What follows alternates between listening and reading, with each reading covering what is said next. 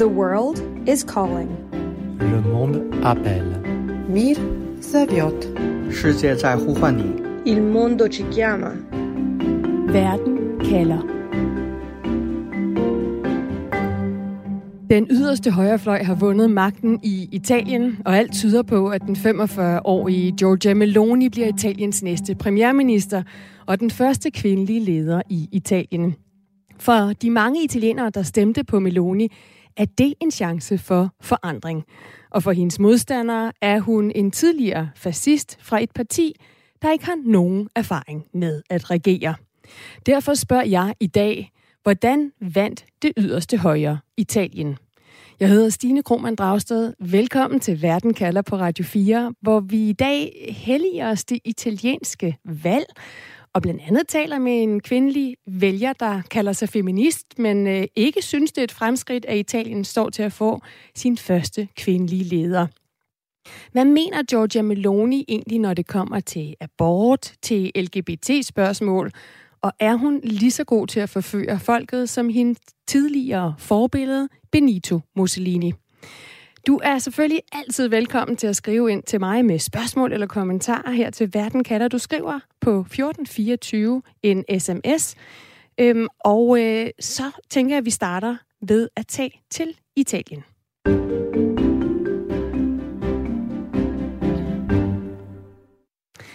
Hvor du befinder dig, Martin Gøtske. Du er Italiens korrespondent for Information. Velkommen tilbage til Verden Kalder. Mange tak. Martin, øh, du befinder dig jo i et af Giorgia Melonis kerneområder, altså den kvinde, der står til at kunne lede Italien efter det her kæmpe sejr til øh, det yderste højre. Du er oppe i bjergene i, i det nordøstlige Italien, nord for byen Udine. Hvor, hvor populær er Meloni på de kanter, du er på? Ja, hun er voldsomt populær. Altså det her område, jeg er i nu, det, det var der, hvor Matteo Salvini fra lederne Lega var populær øh, tidligere. Øh, men altså den her øh, landsby, for eksempel, hvor jeg er nu, som hedder Cercivento, hvis jeg giver nogle tal, altså højrefløjskoalitionen øh, samlet fik 67 procent, altså hvor den fik 43 procent øh, på landsplan, ikke? og Italiens brødre, Melonis parti, fik 38 procent, øh, og Lega 23 procent. Så det er, det er jo simpelthen øh, kerneområdet for, for øh, den yderste højrefløj her. Øh, altså til sammenligning, så fik øh, Venstrefløjskoalitionen kun øh, 16 procent af stemmerne. Så prøv lige at forklare, hvorfor hun er så populær. Altså, hvad er det, de ser i Giorgia Meloni, der hvor du er? Ja, altså, jeg har talt med nogle af, nogle af vælgerne i, i går ved, ved, ved nogle valg, valgsteder heroppe i, i, øh, i, øh, i bjergene. Um, altså, de taler meget om, at, at det, de ser, at det kun er hende, som kan rette op på, øh, på de problemer, som Italien står for, altså de politiske, sociale og økonomiske problemer. Um, de er meget kritiske over for venstrefløjen, øh, som de mener har skabt alle de her problemer, og de kaster sig deres, deres kærlighed på Meloni nu, og tror hun, at det er hende, som, som, som kan løse problemerne. Øh, at de har tidligere støttet Salvini, og, og havde set ham som, som øh, den store øh, frelser, men nu er det jo gået ned og bakke på ham, så nu kaster de deres kærlighed på, på Meloni. Øh, altså de bakker op om hendes øh, indvandringskritiske linje, hendes nationalisme, de, de er glade for at høre på hendes... Øh, en snak om, øh, om at beskytte italiensk øh, suverænitet og om at, at genføre, genindføre orden. Øh, så det er en, det er en, de, de taler om, at de har tiltro til hende som, som politiker. Hun siger de ting, som, som de, de ønsker at høre. Øh, altså, hun ser hende som en, en, et frisk pust også på den, på den politiske scene, øh, altså, hvor alle de andre politiske kræfter de har været prøvet af tidligere. Øh, så er hun så den eneste sådan set, øh, uprøvede øh, politiker.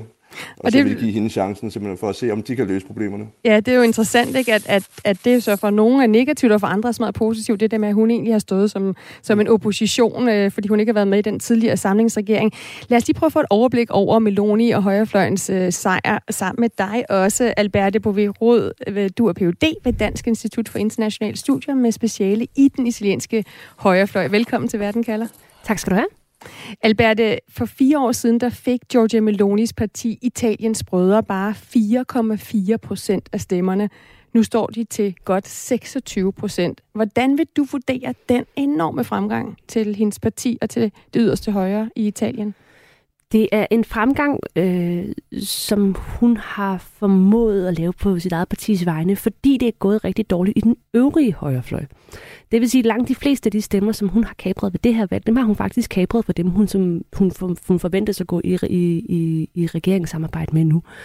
Så er det også øh, en popularitetsstigning, øh, fordi hun har ændret, eller ret sagt skærpet sit politiske projekt. Så det er i stedet for at tale fra det aller yderste højre øh, til italienerne, taler fra en anti-elitær og anti-establishment øh, vinkel, taler simpelthen om de her øh, udkantsområder i Italien, hvor Martin også befinder sig, som måske er øh, øh, eller opleves langt væk fra øh, magten, fra velstanden, fra fremgangen, som tværtimod har en oplevelse af, at verden øh, fiser forbi dem, mens, øh, mens de er efterladt tilbage i øh, stadig større armod.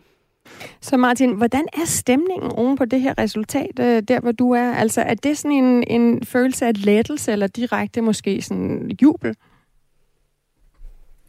Altså, hvis, hvis jeg må, må starte med, med sådan en lille uh, anekdote fra, fra min egen familie. Altså, min, jeg bor ved siden af mine, mine øh, italienske svigerforældre. Uh, og uh, da jeg uh, hilste på dem i morges, uh, min, min svigerfar, uh, så, så gav han ret tydeligt til kende, hvad han synes om, om den her højredrejning i Italien. Uh, altså, da han så mig, så strakte han simpelthen armen ud og, og hejlede. selvfølgelig med henvisning til Italiens uh, brødres fascistiske rødder. Det, det er selvfølgelig overdrevet, ikke? Men han er jo i mindretal i, i, den her, øh, i det her område, med, at han... Øh, han øh, så tydeligvis har stemt på venstrefløjen. Ikke? Øh, men nogle, et, et par andre, jeg har mødt på, på caféen her øh, i morges, øh, er jo begejstret for, at det, det nu er hende. Altså, de, øh, de øh, ser en chance for, at, øh, at øh, landet kan blive løftet op. Øh, altså, de, de har det jo med at øh, italienske vælgere at være sådan, det skal vi sige, meget troløse, ikke? at de kaster deres øh, kærlighed fra, fra først den ene politiker, så til den næste politiker, i håbet om, at nu kommer der endelig en, som kan løse problemerne, ikke? Og, og de, altså, øh, jeg håber så, at det bliver hende, ikke? Øh, og der, der er der så en, en, en vis optimisme at spore.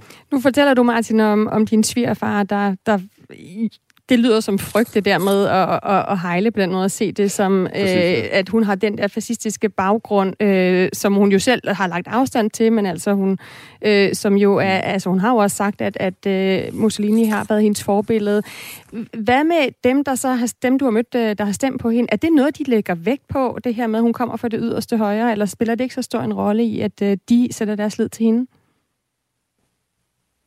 Altså dem, dem som jeg har talt med, de, det betyder intet for dem. Altså, de, altså Italien har, det jo ikke, har ikke haft et, et særligt øh, stort opgør med, med den fascistiske fortid, ikke? Øhm, og for dem er det ikke et problem. Altså de ser hende som en, en, en person, der repræsenterer lov og orden, og, og, og kan løse de problemer, Italien står i i dag. Øhm, og, øh, og de taler sådan set ikke om, om fortiden, vel? Altså, de, hvis dem i det område, hvor jeg bor, er, er bange for, for ideologier, så det er jo så taler de jo stadigvæk om, om kommunister, ikke? Øh, om, om socialister og kommunister, det er dem, de er bange for her, ikke? Øh, op i bjergene. Øh, så nej, øh, øh, den fascistiske fortid betyder intet for dem. Alberte, hvis vi nu skal prøve at forestille os, hvordan Italien vil se ud med Giorgia Meloni ved roret, hvad bliver det så? Hvad, altså, hvad bliver den største forandring for, for de italienere, som, øh, som Martin øh, er ude i blandt nu? Der er både et øh, udenrigspolitisk spor, og så er der et indrigspolitisk spor, og begge dele vedrører selvfølgelig italienerne, men jeg tror særligt indrigspolitisk kommer man til at kunne mærke den her øh, højredrejning, som til trods for, øh, det giver jeg Martin ret i, en eller anden sådan postideologisk øh, tanke øh, hos Meloni selv, altså det her, det handler ikke om højrefløjen, det her, det handler om noget andet, det handler om de små italienere, der skal genrejses, så vil der ske en højredrejning på en lang række øh, indrigspolitiske punkter. Øhm, konkret har hun, øh, øh, er hun, er hun gået til kamp øh, til forsvar for det, hun kalder familiepolitik og øh, den naturlige familie. Og med det taler hun om øh, øh, de familietyper, der består af en øh, mor og en far og to plus børn, og hvor alle andre familietyper altså på en eller anden måde er et angreb øh, eller en trussel mod den her kernefamilieforestilling.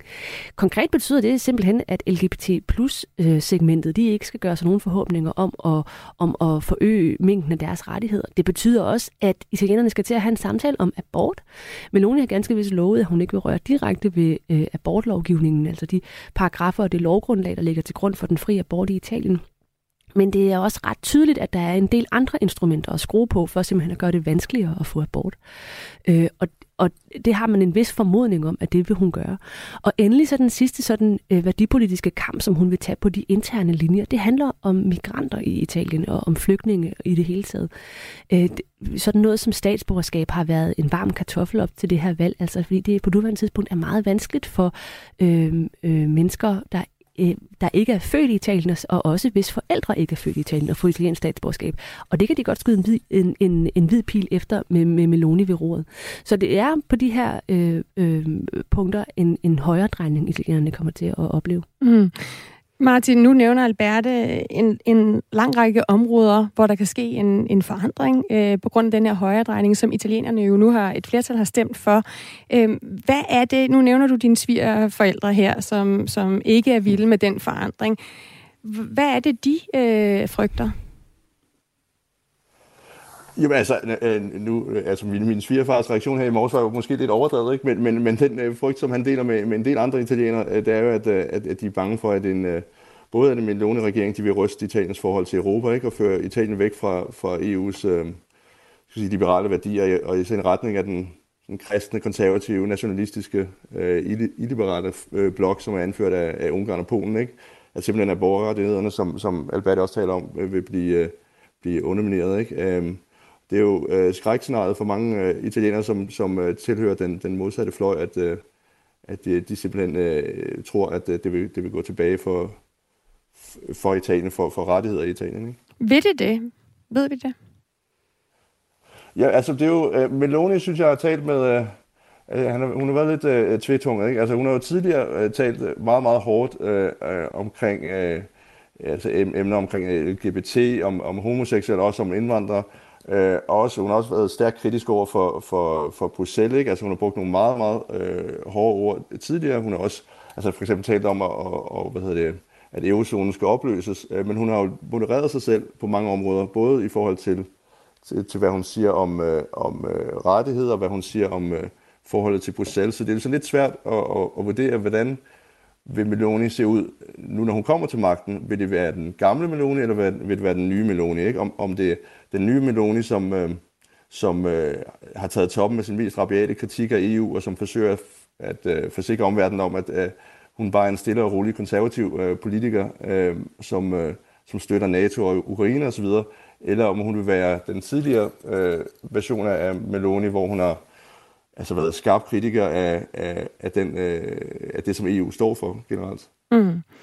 Tusind tak for den øh, valgberetning fra Støvlelandet, Martin Gøtske, og, og hils dine svigerforældre. så skal jeg gøre. Ja. Altså Italiens korrespondent for information, der var med her fra det nordlige Italien, om altså en, øh, en, to versioner af Meloni, som øh, vi skal dykke meget mere ned i sammen med dig, Alberte, hvad det er for en version, vi tror, vi kommer til at se, og hvad det er, hun vil med magten, Giorgia Meloni, som hun, som hun står til øh, at få nu, hvor det yderste højre har vundet et flertal. Nu skal vi tage sydpå til den italienske region Umbrien, for at høre fra en af de italienske vælgere, der stemte i går. En, som havde håbet håbede til det sidste, at Giorgia Meloni ikke ville komme til magten i Italien. Du lytter til Verden kalder på Radio 4. Marina Toschi, welcome Hello. to uh, the program. Thank you. Hello. Hello. I'm just going to introduce you to the listeners. Um, så jeg har ringet til Marina Toschi. Hun er gynekolog, og hun er venstrefløjsvælger. Og hun frygter uh, et Italien med Giorgia Meloni som leder. Marina, I'm just uh, telling the listeners here that you fear Giorgia Meloni as, uh, you know, if she becomes the next Italian prime minister, as it looks like she will become. Why are you unhappy with that? Well, uh, theoretically, as a feminist, we could have been happy because she's a woman, but in fact, uh, she is not on the side of women. She is um, pretending to be, in fact, what she's not. Uh, she says, "I'm a mother. I'm um, I'm a patriot," and uh, her her ideal, uh, the fascist ideal, in fact, which for the women it's a small place at home, uh, no no rights at all, no rights for work, no rights for uh, for health, for sexuality, and so on. So uh, we feel in danger because she's part of what we call uh, uh, European agenda. You have heard of that probably. It's she's part of this enormous group, enormous in the sense that worldwide, uh, that uh, wants to go back to no divorce, no contraception, no abortion, um, no homosexuality, and so on. It mm. means not that these things don't exist. It means just that they will be hidden under the uh, under uh, underneath something like if they don't exist. In fact, they do exist, but they become a dangerous thing. Yeah. Let me just translate a, a little bit, Marina, for the listeners. Så Marina siger altså her, at hun jo egentlig burde være glad for, at Georgia Meloni har vundet, fordi hun er en kvinde, og hun vil gerne have en, en kvindelig leder, men ikke Georgia Meloni, fordi Meloni er ikke på kvinders side, siger Marina her.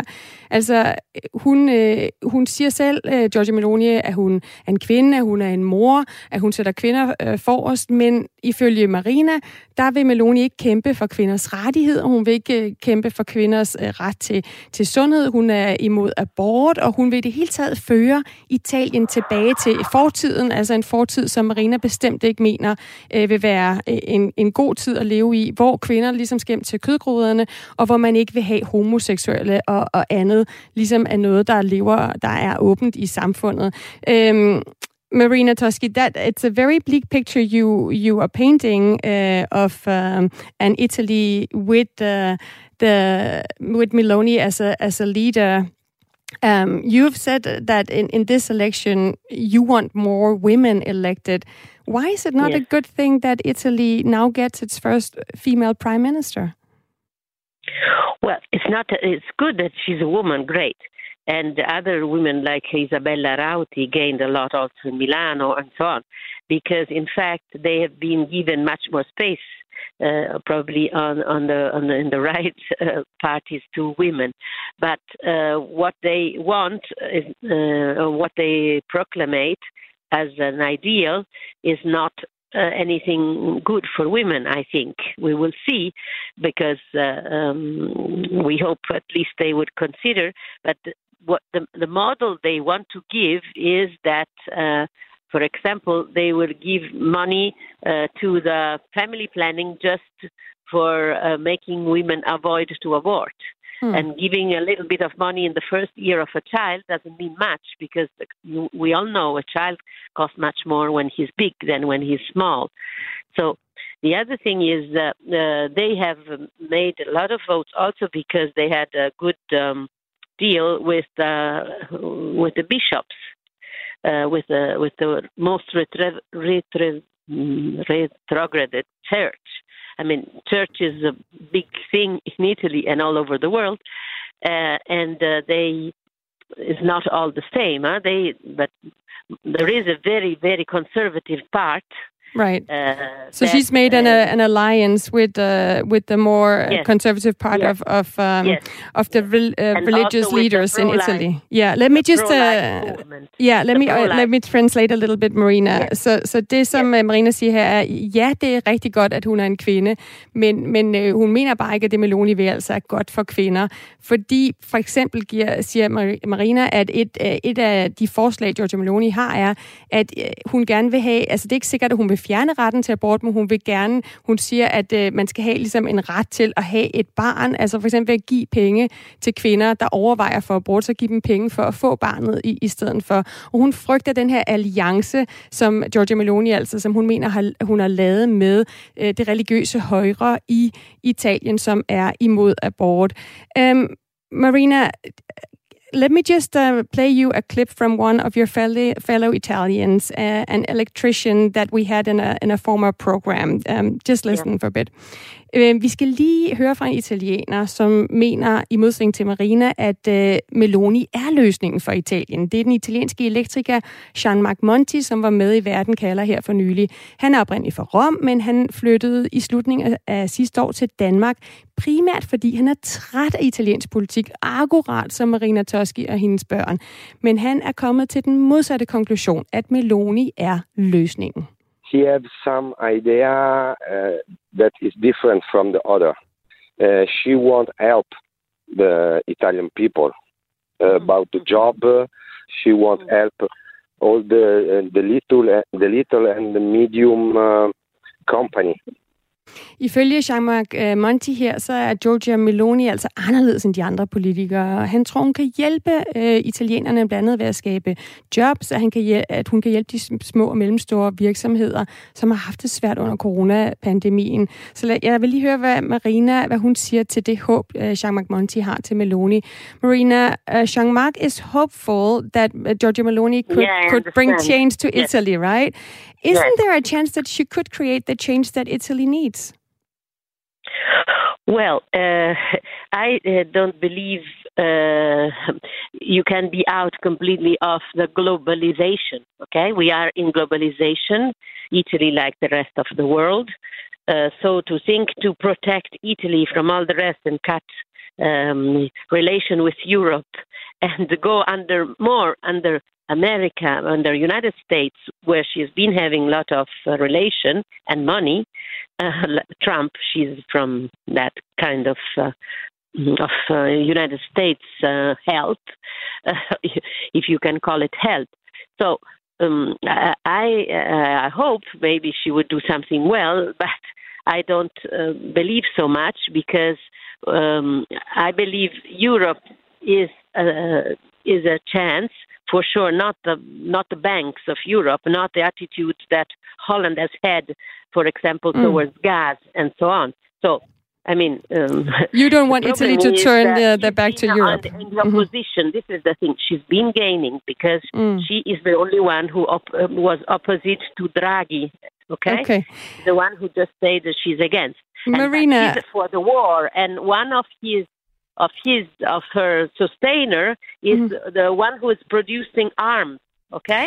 Marina, So- uh, Toski, just a Yeah, second. the Let me just translate a little bit then. Yeah. Uh, så ma- det Marina siger her er, at hun forstår det, som Jean-Marc han håber, men uh, hun tror simpelthen ikke, at det hjælper Italien at, at melde sig ud af globalisering, som hun kalder det, altså afskære sig fra Europa og gå i retning af USA. Hun mener, at, uh, at Giorgia Meloni står for sådan en Trump-politik, og det er den uh, fløj, hun ligesom fra, får hjælp fra. Marina Tusky, uh, I'm so sorry we we um, are running up against some news here, so I will have to say Yes. thank you so much for uh, being part of the program today. I just want to add, we we don't wa- I don't want, and many of us don't want the war that's going on, and they would give uh, help to the war and to the worst part of it. So in Ukraine. I, because they they are they are. Uh, sorry, are you talking about the war in Ukraine, or where you? What, what war are you talking about, Marina? Okay, goodbye. Okay, good, goodbye. Øh, så ja, Marina havde så også en, en, en øh, pointe om krig, som jeg ikke er fuldstændig sikker på, at jeg fik fat i her. Men øh, i hvert fald en, en vælger, der ikke var særlig begejstret for, at øh, Meloni nu står til at vinde. Alberte, jeg vil lige nå at få dig ind, inden vi skal have nyheder. Du har lyttet med her. Du er Ph.D. ved Dansk Institut for Internationale Studier. Altså, i virkeligheden har vi jo to vælgere her, som, som har lidt den samme diagnose, men meget forskellige syn på den medicin, der skal ordineres til patienten i Italien.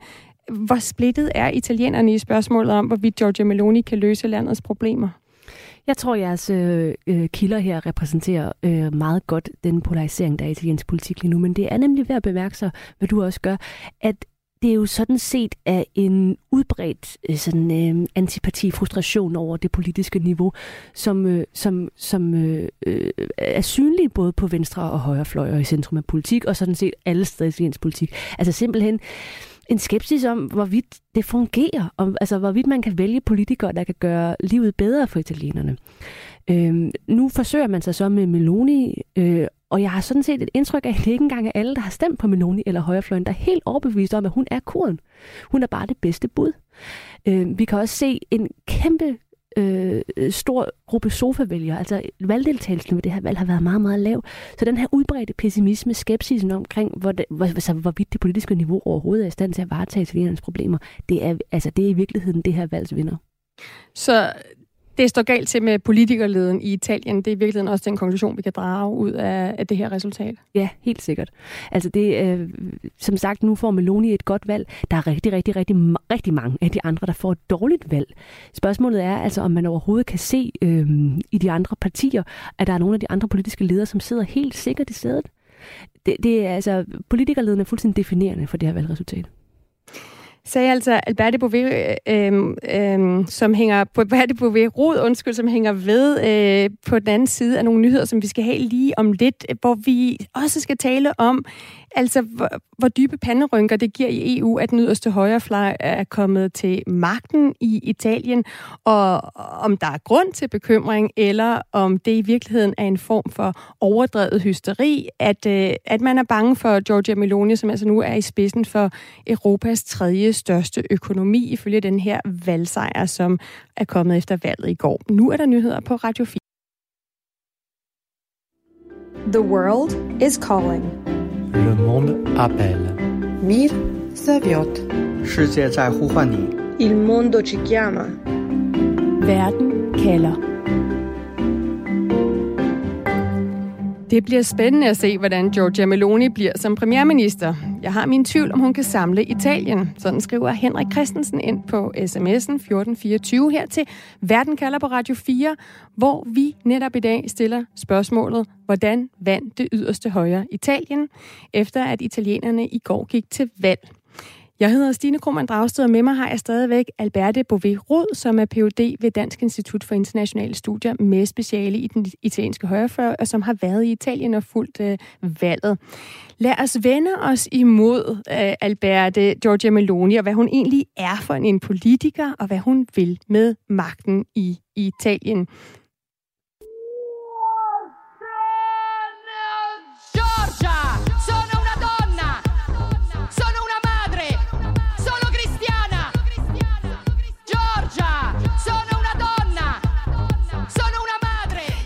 I 2019 der holdt uh, Giorgia Meloni en tale, der blev så ikonisk, at den fik sin helt egen teknosang, som vi kan høre her. Hvor hun altså siger, jeg er Georgia, jeg er en kvinde, jeg er mor, jeg er italiener, jeg er kristen. Alberte, hvad er det, der er så mindeværdigt ved de her ord, at de er blevet til en kendt teknosang? Det er, fordi det er måske den snævest mulige måde at opsummere ikke bare på, hvem øh, Meloni er sådan rent faktuelt, øh, og hvordan hun øh, ser sig selv, men i virkeligheden også, hvordan man skal øh, se partiets politik. Altså det er det her, det handler om. De, øh, de går til kamp for... Øh, øh, for opfattelsen af, at der er to køn, og det ene er altså det kvindekønnet, de går til kamp for øh, kernefamilien og for moderskabet, at skal gerne få flere børn. Så går det til kamp for øh, nogle kristne grundværdier, sådan særligt udvalgt af dem selv. Altså det handler igen om de her øh, kernefamilier. Og så går de øh, til kamp for en serie italiensk identitet, øh, som så i særligt øh, grad øh, handler om at frigøre Italien for øh, international påvirkning. Det vil altså både migranter, der kommer til Italien, men også øh, øh en en institution som EU for eksempel, og øh, EU's forsøg på i deres øjne at bestemme over italienerne.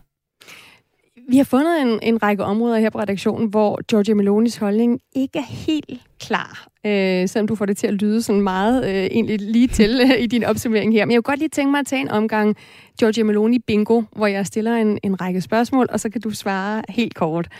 Kan Giorgia Meloni lide EU? Nej. hvad, hvad er det, hun vil ændre ved EU?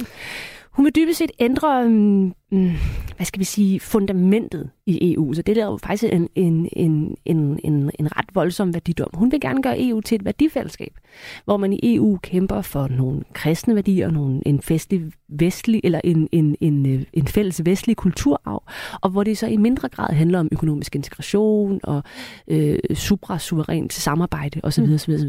Kan hun få succes med det?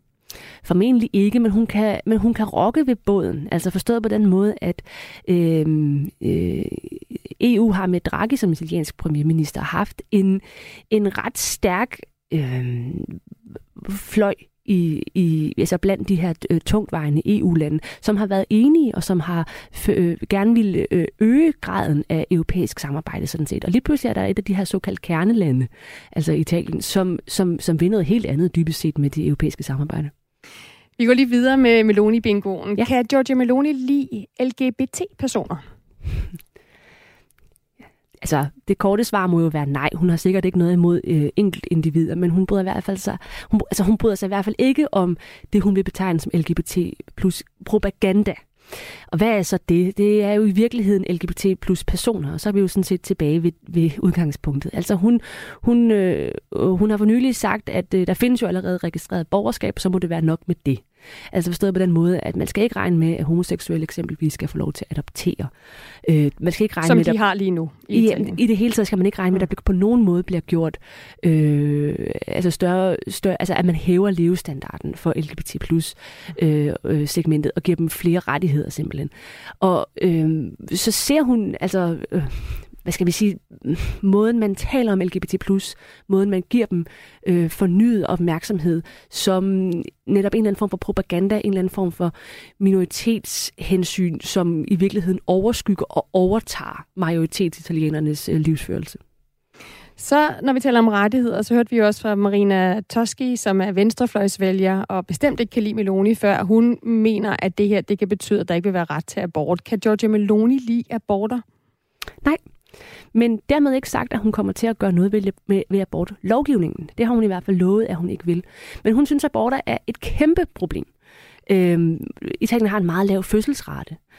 Det er ikke godt for det fremtidige italienske samfund, hvis der simpelthen bliver født færre børn. Man kunne løse mange sådan demografiske og økonomiske problemer, hvis man så gjorde det nemmere for udlændinge at komme til Italien, altså herunder migranter og flygtninge. Men det er Meloni ikke interesseret i, fordi det simpelthen handler om italienske børn, altså italienske børn, der fødes italienske mødre. Så selvom hun ikke vil røre ved abortlovgivningen, hvis vi skal tro hende øh, på det punkt, så kan hun gøre en hel række ting for at gøre det sværere at få abort. Der kan blive længere mellem abortklinikkerne, der kan føres, der, øh, der kan øh, abortmodstandere kan få videre rammer til at føre kampagner osv. osv., osv. Mm. Jeg tror, hun har sagt, øh, en, det handler ikke bare om retten til abort, det handler om retten til ikke at få en abort. Det opsummerer det måske også meget godt. Ja. Øh, lad os lige så høre i forhold til det, som hun bliver beskyldt for hele tiden med de her fascistiske rødder. Kan hun lide Benito Mussolini, altså Italiens tidligere fascistiske diktator? Hmm. Ja, jeg, jeg, jeg fristes til at sige nej, men øh, jeg er faktisk mere i tvivl på det her punkt, end på nogle af de andre punkter. Forstået på den måde, at hun øh, i, sin, øh, i sin tidlige ungdom jo øh, roste ham øh, voldsomt. Det tror jeg ikke, hun ville gøre i dag, men jeg tror stadigvæk heller ikke, at hun vil gå så vidt som til at sige, at alt Mussolini gjorde var forfærdeligt. Altså hun insisterer på en eller anden gråzone, når hun betragter fascismen. Så overordnet set, så afviser hun fascismen som en øh, brugbar ideologi. Hun siger, det hører fortiden til, at de begik en masse fejl, og alligevel så fastholder hun nogle myter om fascismen, fastholder en sprogbrug og nogle metaforer, som konstant refererer og undskylder fascismen i et eller andet omfang. Lad os lige få en sidste person med i den her Meloni-bingo. Kan Giorgia Meloni lide Vladimir Putin? Nej, det, vil, altså det er igen et... Øhm, nu, nu tvinger du mig til at sige nogle ret sådan nogle kontante svar. Men øhm, ikke på det seneste, i hvert fald. Skruer man tiden tilbage, så øh, har hun, ligesom så mange andre dele af øh, højrefløjens Europa, sympatiseret mere med, med Putin, og egentlig måske også betragtet ham som en større forkæmper for nogle vestlige rettigheder. Men øh, på det seneste, og grunden til, at jeg så alligevel siger nej, det er, fordi det er faktisk en holdning, hun har haft allerede før Ukrainekrigen, og det er altså ikke alle på den højrefløj, der har haft den holdning. På det seneste, der er hun trådt lidt væk fra den her idoldyrkelse af Vladimir Putin, øh, og øh, har også øh, Øh, øh, så øh, utvetydigt udtalt, at øh, Italien med hende ved roret fortsat vil støtte Ukraines kamp mod Rusland. Hvilket jo er en rigtig interessant øh, pointe, når det handler om, hvordan vi i resten af Europa reagerer på, at Giorgia Meloni nu står til at skulle lede Italien. For hvor stort et problem er det for EU, at øh, Italien altså nu står til at få en leder, som øh, ud over at slå sig op på de her kristne og konservative værdier, som du fortæller om, Alberte, jo også helt klart siger, at hun er en højre national EU-skeptiker.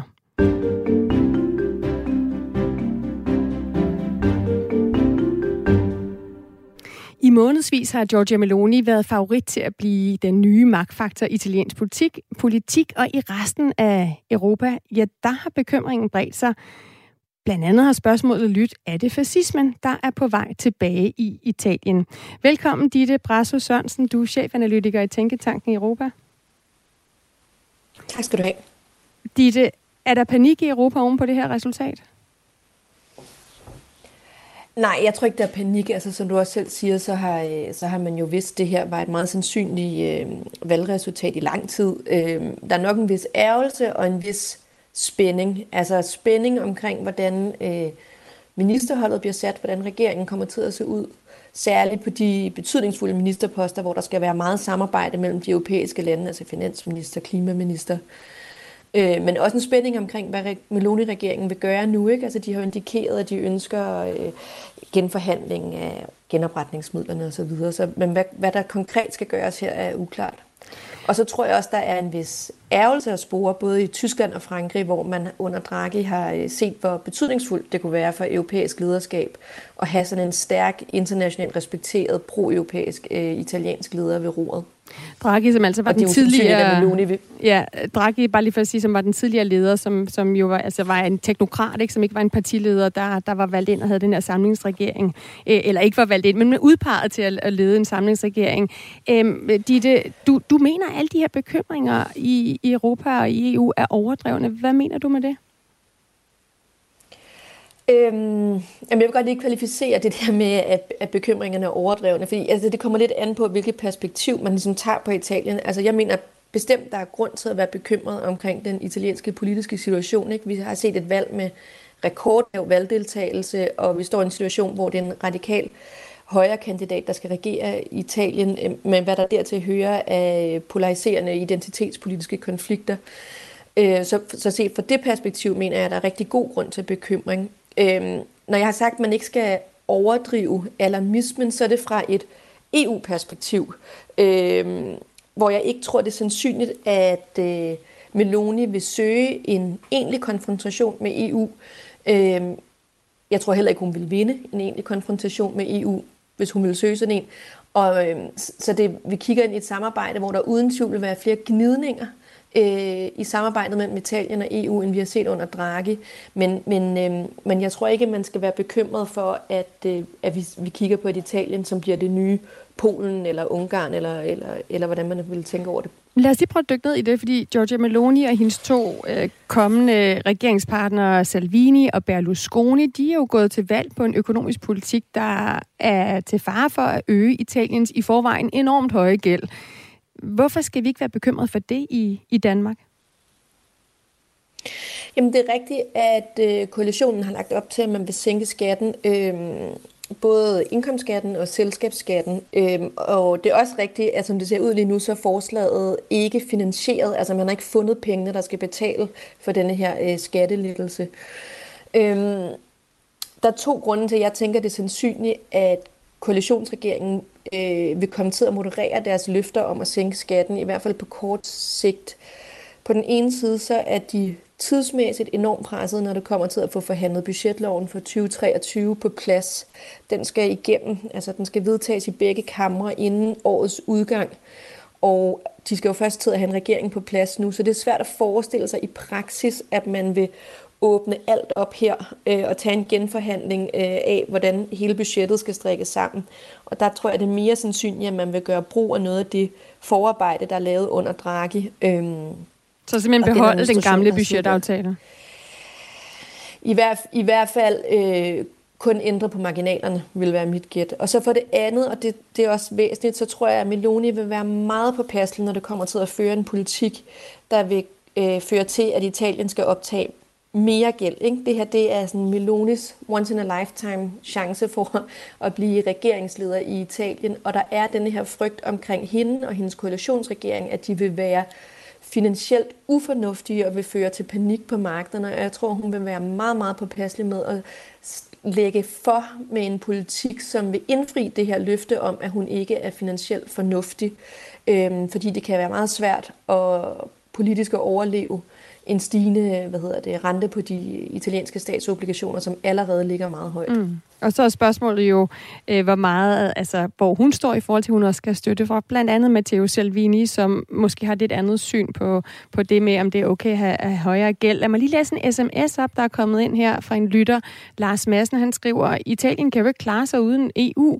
De suger jo penge ud af EU af os. Hvornår vil de øh, selv klare sig som land? De burde skamme sig, skriver Lars Madsen altså ind. Øh, de, de, altså, de her tre partier har jo sagt, at de vil genforhandle vilkårene for de her mange milliarder kroner, som Lars jo har ret i, at Italien får fra EU til coronagenopretning. Hvorfor er det ikke problematisk for os andre i unionen? Jamen, det er rigtigt, at koalition, eller koalitionen har lagt væk for, at man ønsker at genforhandle den her genomretningsplan, og man kan sige, rationalet for at søge det, det er at sige, nu står vi over for de her øh, øh, stigende energipriser og de problemer, der, der kommer fra det, øh, der kommer deraf. Men det er jo ikke det samme som, at det bliver sådan. Øhm, altså udbetalingen af EU's genomretningsmidler er jo betinget af, at landene, herunder Italien, øh, følger de målsætninger og den plan, man har lagt for offentlige investeringer, og ligesom en stor del af de her penge jo også er øremærket både til grøn og digital omstilling. Og der har man jo gjort sådan fra, der man, den, den model, man er blevet enige om i EU, er jo at lave en incitamentstruktur, øh, der, der er strikket sådan sammen, at udbetalingen af pengene er knyttet til, at man opfylder de her målsætninger. Så det vil sige, at Meloni-regeringen har jo også en stærk interesse i rent faktisk at videreføre den plan, der er lagt, fordi ellers så kan hun risikere ikke at få adgang til de her penge, og det vil være øhm, en, en politisk fordele, Og det tror du ikke, hun kan hvis genforhandle? Hun, hvis hun dem. Altså de vilkår med, man først skal opfylde de her ting, tror du ikke, tror du ikke de kan have succes med at genforhandle? Nej, det tror jeg bestemt ikke, hun vil have succes med. Det tror jeg, hun vil møde øh, et, et EU-system, som siger, her er vi øh, blevet enige. Øh, det er de regler, der er. Og derudover har man jo også fra EU's side lavet en række tiltag, der skal afhjælpe netop de problemer, øh, som vi ser som følge af stigende energipriser. Så man må nok fra EU's side pege på, at man faktisk har handlet på de problemer, og derfor ikke skal blande de to ting sammen. Så lad os lige vende os mod det her med de kristne og konservative øh, værdier, som der er nogle lyttere, der gør opmærksom på, så er det jo bestemt ikke en negativ ting for, for øh, nogen, både i Danmark og i Italien og andre steder, som synes, at det er den drejning, som øh, er, er nødvendig. Men altså, Meloni har jo heller ikke lagt skjul på, hvor hun står der, og at hun har et nært forhold til den ungarske premierminister Viktor Orbán, som jo er i konstant kamp med resten af EU om alt fra LGBT plus rettigheder, til korruption, til problemer med demokratiet i Ungarn. Hvorfor er det ikke dårligt nyt for, for EU, at han får en allieret i form af Giorgia Meloni? Øhm, jamen, jeg tror, jeg tror, min indvending der er, at man skal passe på med at overgøre, hvor allierede de egentlig er. Altså, jeg tror, det er rigtigt, at vi vil se en styrket retorisk alliance mellem Italien og andre EU-skeptiske regeringer, f.eks. Polen og Ungarn. Øhm, og det, det vil være en alliance, der går på forholdet mellem EU og nationalstaterne. Øh, hvem bestemmer hvad? Hvor meget kompetence skal EU have? Øh, det vil også være en alliance på værdispørgsmål. Øh, det kan være spørgsmål om kvinders rettigheder, LGBT-samfund, øh, og den her idé om, at øh, som de jo deler om, at Europa er for øh, ja, etniske europæere, eller ja, hvad man så end mener med det. Men så, så det er rigtigt, at vi har set Meloni bakke op om Orbán, og vi har også set en lykønskning. Vi så en lykønskning i aftes fra Polen, som, som lykønskede Meloni for, med sejren, allerede inden hun selv ligesom havde annonceret den.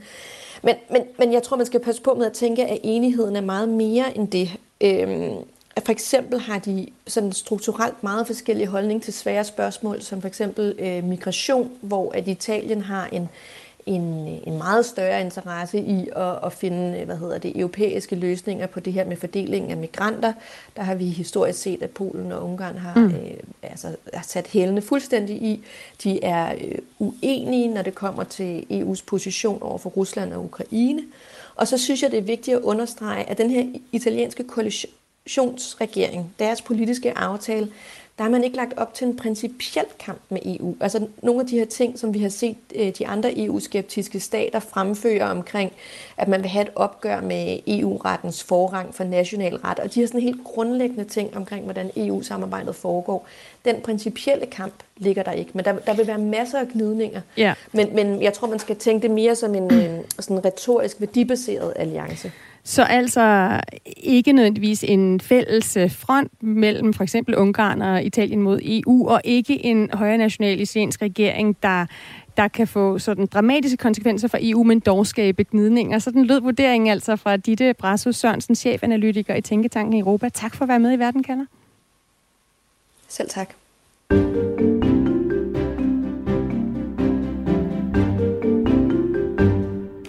Alberte Bovee-Rod, øh, Ph.D. ved Dansk Institut for Internationale Studier. Du er stadig med her.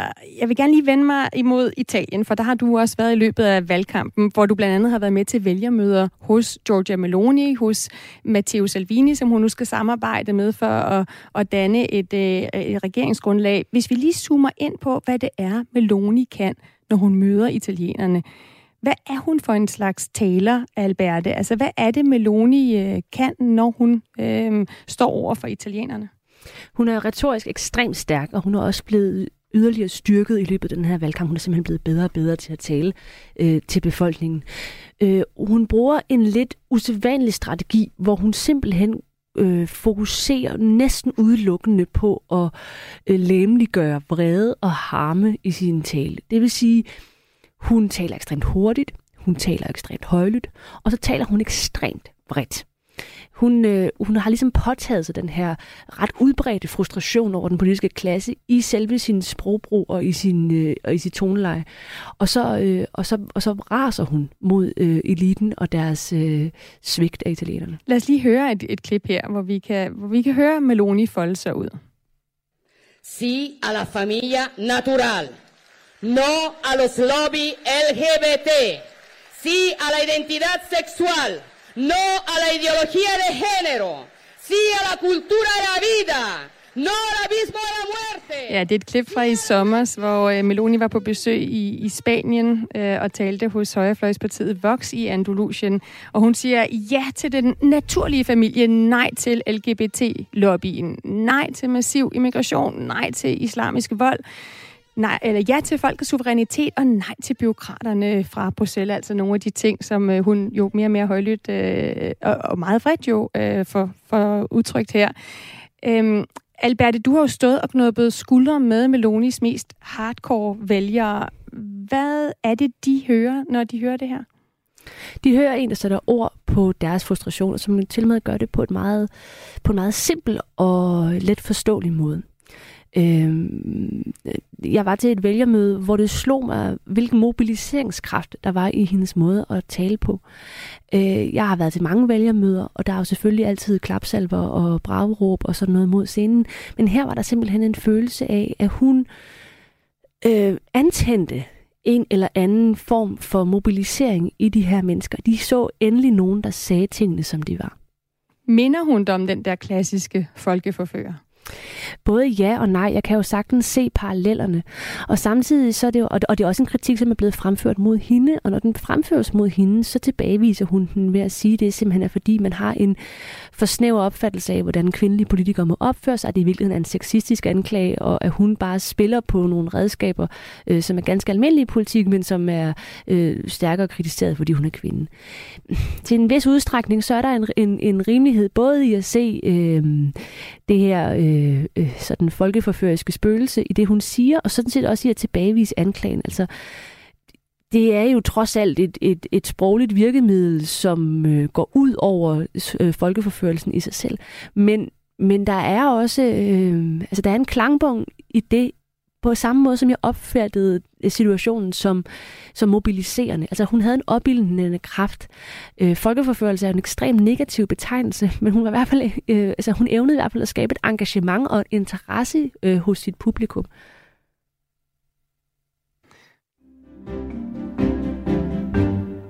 Der forsøgte jeg lige at sætte en skiller på, fordi vi nu er nået til en konklusion på øh, det spørgsmål, som jeg stiller i dag her i, i Verden kalder, som jeg også gerne vil bede dig om at prøve at samle op på, Alberte Bovee Altså det her med Giorgia Meloni, som står med en valgsejr efter valget i går.